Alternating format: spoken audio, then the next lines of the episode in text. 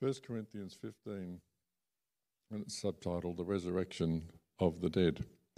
But if it is preached that Christ, who has been raised from the dead, how, how can some of you say that there is no resurrection of the dead? If there is no resurrection of the dead, then not even Christ has been raised. And if Christ has, has not been raised, our preaching is useless, and so is your faith. More than that, we are then found to be false witnesses about God, for we have testified about God that He raised Christ from the dead. But He did not raise Him if, in fact, the dead are not raised. For if the dead are not raised, then Christ has not been raised either. And if Christ has not been raised, your faith is futile. You are still in your sins. Then those who have fallen asleep in Christ are lost. If only for this life we have hope in Christ, we are all of people most to be pitied.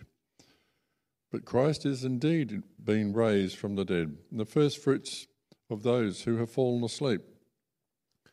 For since death came through a man, the resurrection of the dead comes through a man.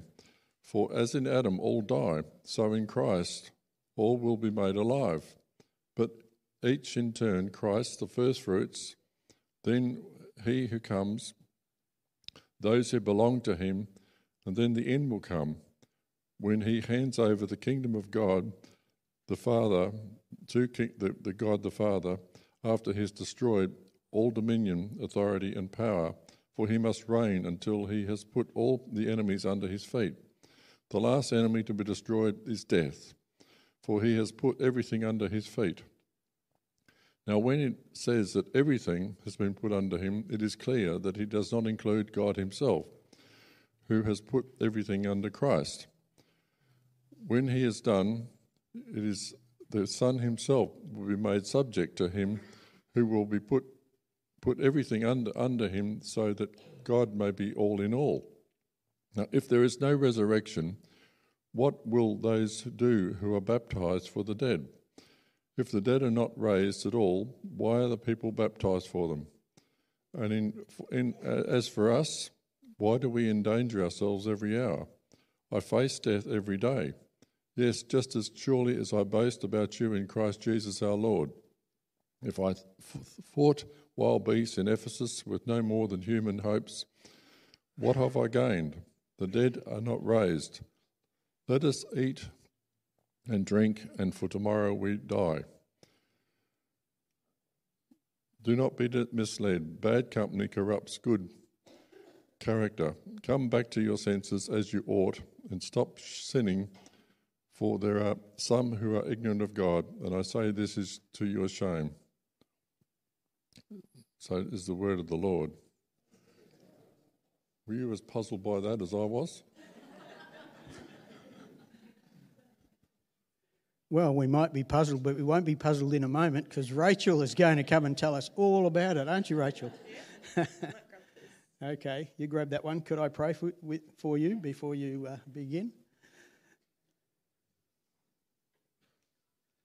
Father God, we thank you so much uh, for Rachel, um, for the work that she's done through this week, and we know that your Holy Spirit has been speaking to her heart and her spirit. And uh, Lord, what she brings to us today, she has prayed over.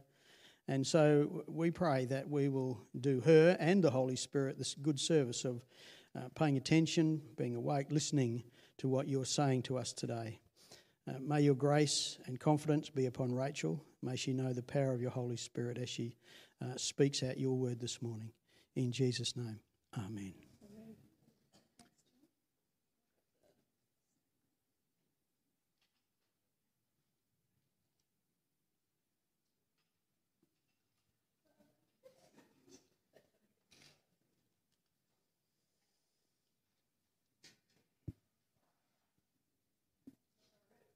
Is that one on?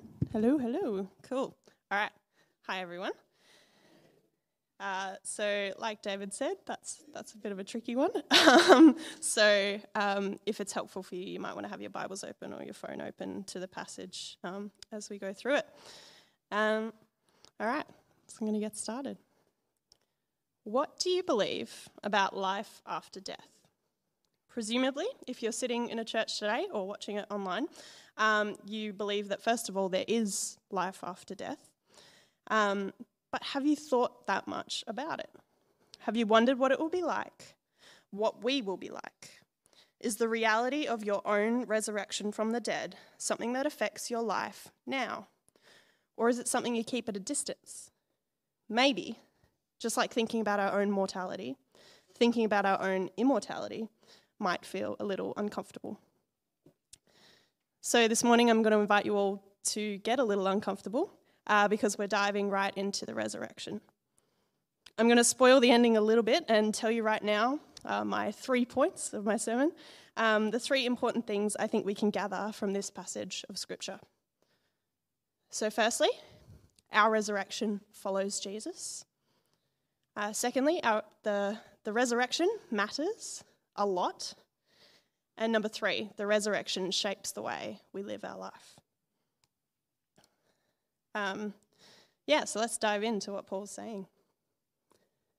So, the first part of this section is a classic bit of Paul logic. I don't know if anyone enjoys Paul's logic, but I do. I think it's pretty cool. Um, so, we heard last week from Cam exactly what the gospel, the good news is, that Paul has preached to the Corinthians. Jesus died for our sins, he was raised to life, and he ascended into heaven. Paul says that given this, how can you say that there is no resurrection of the dead? And just in case you don't follow the logic there, he says it flipped around. Um, if what they are saying is true, and if there is no resurrection of the dead, then Christ can't have risen from the dead. Hopefully, you can see the logic here. You can't have one resurrection without the other. So, if resurrection of some people is not possible, then the resurrection of any people, Jesus included, must not be possible. Um, hopefully, that makes it a little clearer, but there's a reason Paul is making this point to the Corinthians. As we've seen throughout the letter, Paul's been combating elements of the Corinthian culture that have interfered with how they live out their faith. They're heavily influenced by Greek thought and philosophy of the time, and one idea pervasive in that culture is that the soul holds greater importance than the body. And so when the body passes away, they believe that only the soul would endure.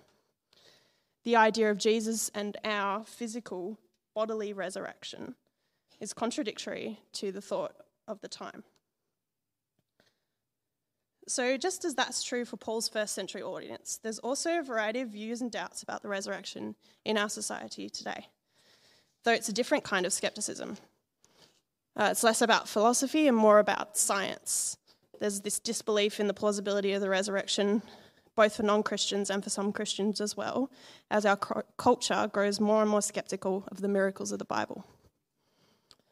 When it comes to skepticism about Jesus' full body resurrection, it's helpful to look at what the Bible actually says. In the gospel accounts of Jesus' movements after the resurrection, he was able to touch and be touched. He broke bread, he ate it, and he appeared to the disciples as flesh and blood.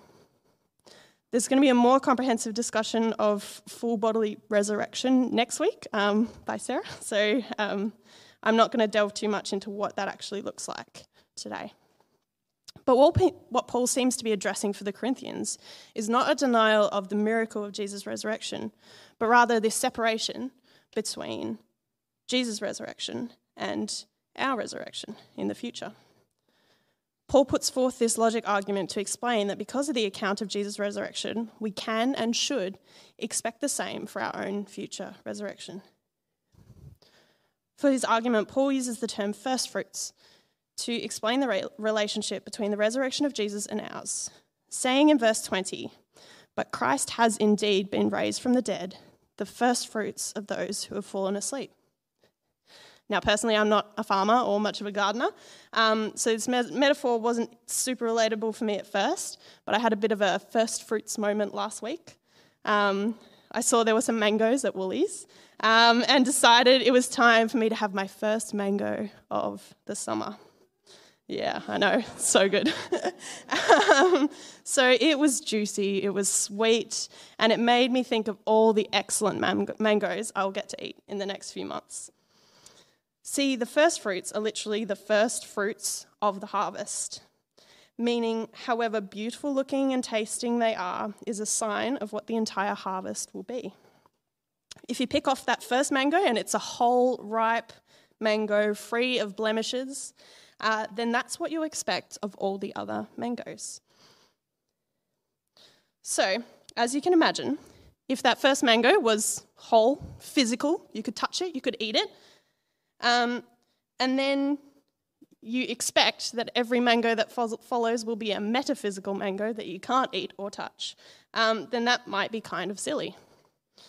So, Paul says our expectation of our resurrected life will be what Jesus also experienced um, and, and what he showed us. The two cannot be separated and considered as different things because Jesus' resurrection is the proof and the example of what we'll expect ourselves. So, our resurrection will follow Jesus. Uh, now, we're going to move on to the second point, which is that um, the resurrection matters a lot, and we'll look into why that is. So, Paul's logic argument goes on to show that there's two major consequences if the resurrection were not true.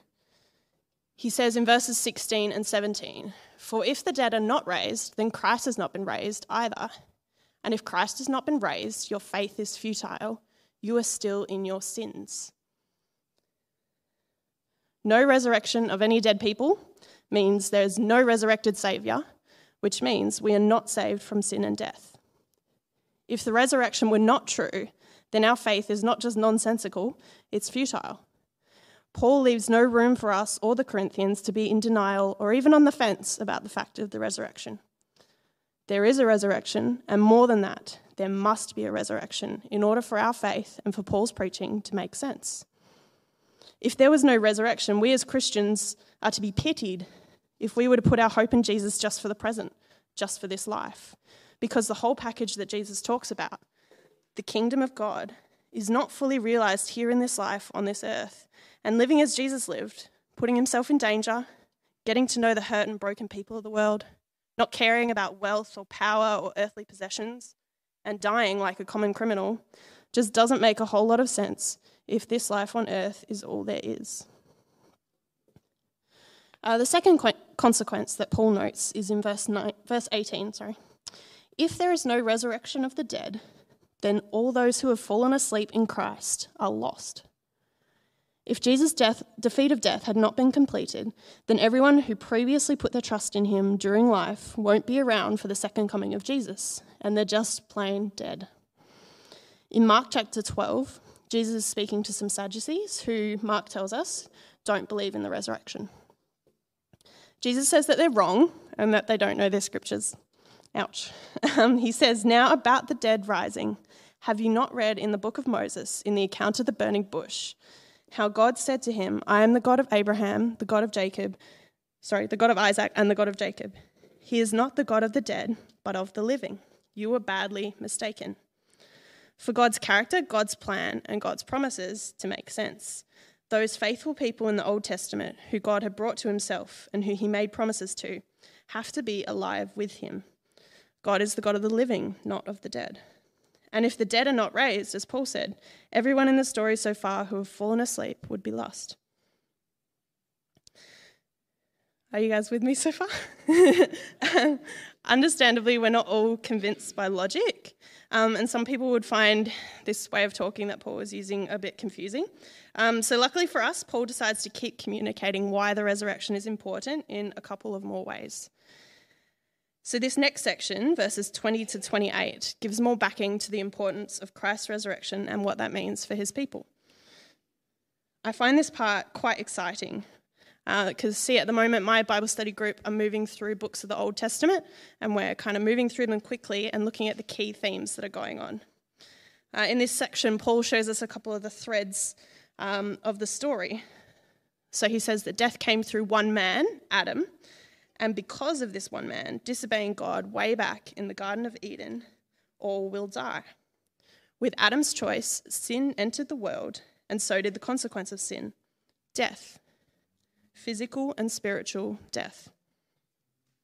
In Romans 5, chap- sorry, Romans chapter 5, verse 12, it says, Just as sin entered the world through one man, and death through sin, and in this way death came to all people, because all sinned. Here we are, however many thousand years since Adam made the wrong choice, and we are still being ruled by death. Whatever we might be capable of through the Holy Spirit and through our faith in Jesus, here on this earth we're limited by the fact that we all die. Death is still the only option. And if you think about it, death is really horrible. I think sometimes we can be a bit desensitized to death or have a bit of an ambivalent attitude towards it, since, you know, we all die.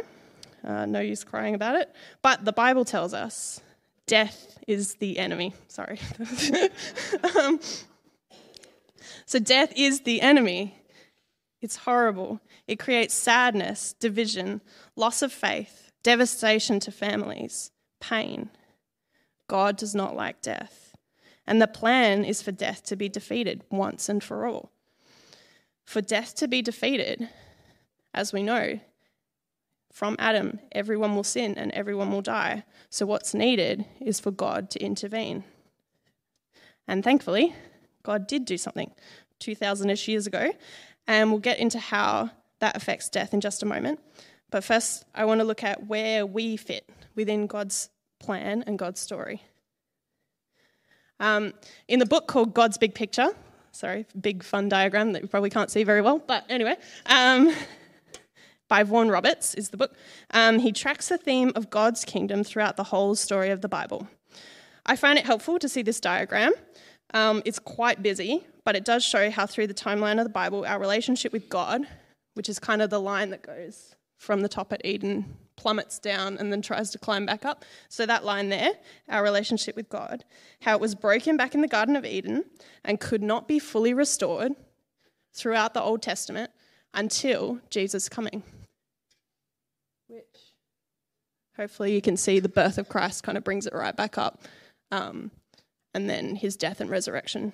Anyway, so I want to draw your attention to the section after Jesus' resurrection and after Pentecost, um, and before Jesus' second coming. So, somewhere between the event, oh, sorry. Yeah, Jesus' second coming, which we are still waiting for. Roberts calls this period the proclaimed kingdom. And the purpose of this gap, before Jesus finishes restoring God's kingdom and defeating death, is so that we might proclaim Christ to those who don't yet believe and bring more people to him. God's kingdom has arrived on earth, but it is not fully realized yet, for the final defeat of death is still to come. It's now, but also not yet. So, why is this important to know? I think because it shows us what kind of kingdom context we're living in. I've heard a description before that we're living life between two poles, which is um, the arrow on the left and the arrow on the right, between Jesus' resurrection and Judgment Day, when our full physical resurrection will take place. Judgment Day also same thing as Jesus' second coming, just so you know. Um, and then we're also living between two other poles, which is the dotted line in the middle, which is our spiritual resurrection, our kind of partial resurrection, and then our physical resurrection, the one on the right. Because Jesus has been resurrected, it's a promise and a proof that we can put our trust in Jesus that he will completely defeat death. In verses 24 to 27, it says, Then the end will come when he hands over the kingdom to God the Father after he has destroyed all dominion, authority, and power. For he must reign until he has put all his enemies under his feet. The last enemy to be destroyed is death, for he has put everything under his feet. The Bible commentator Gordon Fee explains this passage like this Thus, for Paul, there is a divine necessity to the resurrection of the dead, since that alone is the evidence of the final overthrow of the last enemy, death itself. Christ's resurrection, therefore, also set in motion the defeat of death, the final form of which is the overpowering of its stranglehold on humanity in the form of resurrection. When that occurs, that is, when the final enemy is defeated through resurrection, then God becomes all in all. So we are living in the time of the proclaimed kingdom after Jesus has brought the kingdom of God to earth, but it's not fully realized. We're living before the overthrow of death, yet we are assured of a resurrected life with Christ. I don't know about you, um, but when I stop and really think about this, I find it quite mind boggling. No wonder we tend to shy away from the reality of the resurrection. It's so far removed from our daily worries on this earth.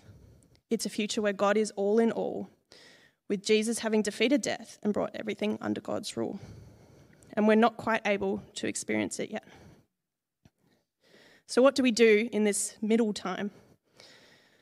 So, going back to the diagram, um, earlier I mentioned that we're under the curse of death, and this curse includes both a spiritual as well as a physical death. In Ephesians chapter 2, it says, You were dead in your transgressions and sins. And then in Colossians 3, it says, Since then, you've been raised with Christ. Set your hearts on things above, where Christ is, seated at the right hand of God. Set your mind on things above, not on earthly things. For you died, and your life is now hidden with Christ in God. All right, hang on. So you might be thinking, wow, Rachel, you just spent all this time talking about how I'm not resurrected yet. Uh, so, what is this new life that we're talking about? So, this is our spiritual life, that little dotted line going up. So, because of Jesus resurrected, Jesus' resurrection, we are saved from our sins and we have died to our old self and have been raised spiritually for now with Christ. This is what happens when we give our lives to Christ, when we're baptized and really receive the Holy Spirit. And this new spiritual life is just a taste of what's to come when Christ returns and we are fully resurrected. All right, so given all of this, how are we supposed to live? The final section of Paul's argument that we're looking at today is verses 29 to 34, which rather than appeal to the logic of the resurrection, is asking what the point of certain practices are if there's no resurrection. Basically, if there's no resurrection, Paul says, Why should I live like this? And why should I tell you to live like this? He uses a quote to prove his point Let us eat and drink, for tomorrow we die. And that quote is from Isaiah chapter 22, verse 13. Uh, and it occurs at a point where the Israelites are defending a city that they know will soon, they'll soon lose to the Assyrians. Isaiah is lamenting because he has told the people what's coming, and God, communicating through Isaiah, calls his people to repentance. His people are facing death, and instead of taking it seriously and turning to God for forgiveness and preparing themselves for a new life, they give in to every sinful urge they have as they figure it won't make a difference anyway. Basically, let us eat and drink for tomorrow we die is an old timey way of saying YOLO. Um, for those who aren't familiar with the lingo that was cool in about 2010, um, YOLO stands for You Only Live Once. And so, if you only live once, why not enjoy every minute? Or as Paul says, why on earth would you risk your life wrestling wild boars? Or saying things that get you arrested? Or worrying about the salvation of people who have already died? If there's no resurrection, there's no need to do anything that won't feel good in the moment. You should get rich, retire young, and have fun. Eat and drink and indulge yourself, for tomorrow or next year or in 50 years, we all die. But that's not the truth. Isaiah told the Israelites what was coming back then, and we're so privileged now to know that Jesus has already come and won the war against sin and death. The resurrection can and should change the way we live now if we place our hope in the resurrection, in the promise offered by Jesus' resurrection. We can live a life focused on what matters, uh, sorry, on what will matter for eternity. So I've said a lot of things today. Um, it's probably all a bit much. Um, so I think to help guide us about where this leaves us as Christians responding to what Paul says about the resurrection, I'm going to pose three questions to us. So, number one, are you convinced of your resurrection? Are you separating Jesus' resurrection from your own? Or are you skeptical even of Jesus' resurrection? Are you not sure that it's going to happen? or not sure that you like the idea of having your body when you die? after you die, sorry. I think if that is any of you, um, for starters, uh, make sure you tune in for next week uh, when we talk about the resurrection body with Sarah. Um, and have a little read around. Uh, have a look at what the Bible says, at what people who explain the Bible say. Uh, if what you doubt is the resurrection of Jesus, I'd encourage you to look at some historical Christian writers um, to see what the evidence is. I personally believe that having doubts as a Christian uh, is a healthy thing, uh, as long as you're doing something with them. Chat to people, uh, join a Bible study, listen to podcasts, whatever is the way that you like to learn. Uh, in 1 Peter chapter 3, it says to always be prepared to give an answer for if anyone asks you to give a reason for the hope that you have. Being a Christian is not about blind faith, uh, but it's about hope grounded in the gospel, in what the scriptures say, in who Jesus is and what he's done. Uh, number two, what do you put your hope in that won't last? Alrighty, here's the big one. Where is your hope? There's a staggering amount of stuff in this life that we have and experience that are eternally worthless. In 2013, I attended a conference on the resurrection, and to date, that's probably the most I've ever learnt in five days. Uh, and I think it was really important in shaping me as a Christian. Not only was it mind blowing to learn about the resurrection and what it means, but it was a challenge to the way I was living. I was a Christian, yes, but I was also a uni student, uh, and so my goals were mostly along the lines of study hard, make friends, have a successful career, and travel. One of the things I found challenging back then, and still do now, is the challenge of, um, sorry, is the challenge to putting my hope in success. I think when we look around us, uh, we see that a lot of people do put their hope in success. I want to ask you to put on your resurrection glasses, your eternal lenses, and through that lens of an eternal life with Jesus, what good is success in your career or studies or hobbies? I want to ask what would your family or your friends or your boss think of you if you decided to take Wednesdays off so you could come and volunteer at a playgroup? What would they think if you took a lower paying job to spend more time discipling your kids? What would they think if you quit a hugely successful job for a big four accounting company to do a ministry traineeship and support yourself only with financial help from your friends and family? That last one is pretty specific because that's actually a friend of mine who did that. Um, and a lot of people thought she was insane, including her parents. But for her, sharing the gospel meant so much more than earning the big bucks as an economist. I personally have learned a lot of people, a lot of, yeah, a lot of things from people such as her. And I find I'm constantly challenged by what I see from faithful servants of Jesus, making choices in this life to pursue Jesus' goals not their own earthly ones. My last question is How can you live a life shaped by the resurrection? So, I've talked a bit about changing our perspective and putting on these eternal resurrection glasses to see our lives as God intended, which is to spend eternity with Him. I want to remind you about this time we're living in between Jesus' resurrection and Judgment Day, when the final defeat of death will occur and our own physical resurrection will happen.